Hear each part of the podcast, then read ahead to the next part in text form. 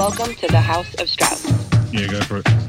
Stars hang with stars, winners hang with winners.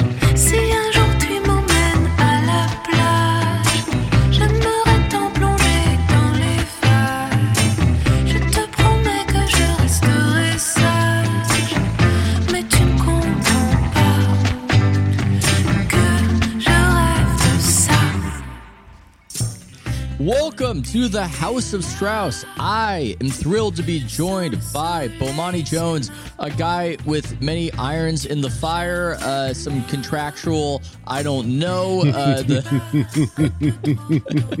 uh, What a media. I'm not sure where to go with it, man. How do you know what's the proper way to introduce you right now, given everything that's happened? I am the host of the Right Time podcast, The Right Time with Bomani Jones. I am the host of the Right Time with Bomani Jones. I'm also Bomani Jones. Like, hmm. i- as I mean, I guess I could understand someone finding this to be a bit self-aggrandizing to say, but I mean, let's be honest here. At this point, what you go know or not know about me, my name kind of does it, right? Hmm. Yeah, you are a hashtag brand. That is true. For better or worse. are. We all are. It's it's strange to think about, and um, I've certainly gone through that a bit. Where when I left the athletic, there was a sense of, well, what am I? Am I just uh, something in connection to the Warriors to people? are there people who like me? Are there people who would be my customers? And um, I I don't know. You don't want to get too much in the headspace of it. You want to just focus on putting out good content. But it is true. It is true, especially this day and age with so many institutions collapsing and lessening in power that you need to you need to rely on who you are to people. And yes, yes indeed, you are a brand. And I've been honestly leaning on this now myself personally for like 15 years. Um, and you know, my circuitous route to all the stuff that I've managed to do is a little different than most people in the industry, particularly from when I started it, right? Like this, I had a regular job or whatever, and then I turned into a sports media person. Is a much more common story now, but it wasn't as Yeah. common um, when I did it. But I worked for ESPN.com from 06 to 07 full time. And before that, I'd been running my own blog and stuff like that. But when they let me go, I realized, and the way I've been dealing with my blog prior to that, I'd always kicked it like I am a, I got something to offer, and then I take this thing to another place. And when you go to somewhere like ESPN, it's easy to get like real swallowed by the idea that you work for them because truly you do.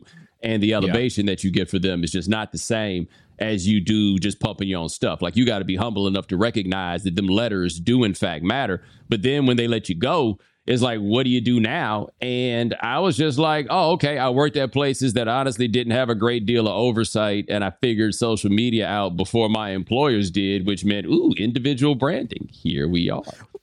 Well, this wasn't unforeseen. This seemed like it was something that was, uh, you know, I Yeah. I am just guessing, reading the tea leaves from afar, that it wasn't as though you were shocked to be separated from ESPN. That there was something happening that that brought you in this direction, and this is just um, I don't even know how to phrase it exactly. Not the culmination, but this was a destination that both sides mm, knew they were arriving at. Yeah.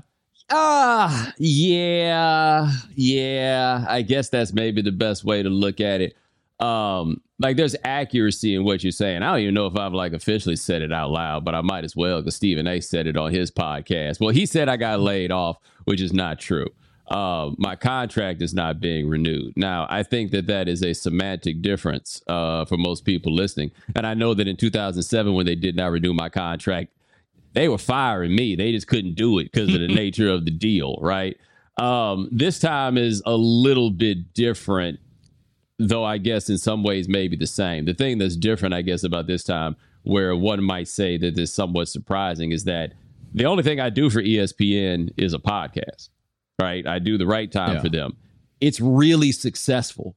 Like I don't know how appropriate it is for me to give like exact numbers on it, but it's a really, it. really, really successful product. No, I don't know in terms of with them, right? like you know, I just don't know. Ah. hey, while I'm still on the payroll, I like to make sure I still Hmm. get all my checks, right? Like maybe we can start talking out of school after um after the semester's over. But no, but I mean it's like quantitatively, it is an unquestionable success and has been for the last three years an unquestionable success. So I'm not I'm not surprised that the time is ending, but I am a little surprised at the timing of the time ending, given that our relationship at this point was really I give you a dope podcast, you get a lot of people to listen to it, or we in some combination get a lot of people to listen to it. We were doing just fine with that. But I don't know. Look, I can't imagine what them phone calls are like coming from upstairs about y'all got to slash this money. And when it comes to we got to slash this money, money is going to get slashed. Yeah, I just saw a front office sports headline that said ESPN's Jimmy Pitaro playing chess, not checkers. Uh, and it's a story by Michael McCarthy about how they are offering equity stakes uh, in ESPN potentially to the sports leagues, to the NBA, the NHL, the NFL. And maybe that is a chess move. I don't know. I'm not smart enough about business to know whether that's the best thing they can do. The idea is that because maybe they can't compete with the big tech companies that to get these sports rights, they can offer the leagues pieces of themselves. Maybe that's a chess move. It's also whatever a desperation move in chess would be called. I mean, that's that's my other interpretation. When you are selling pieces of yourself out because you can't make the money work, that is a different phase of ESPN. And I don't think it's a reflection of health. I'm not reading many headlines about the potential of, I don't know, um, that happening with Amazon trying to get rights, for instance. Yeah, I I think the thing that I would say as I hear that is let's say they do that and I'm still on the payroll while that officially happens. Something tells me we're going to have one hell of a town hall meeting. If you make that call. Because like I, I read that and you know I, nobody's obligated to tell me what anybody at espn is thinking but my thought when i read it was so how exactly is this supposed to work?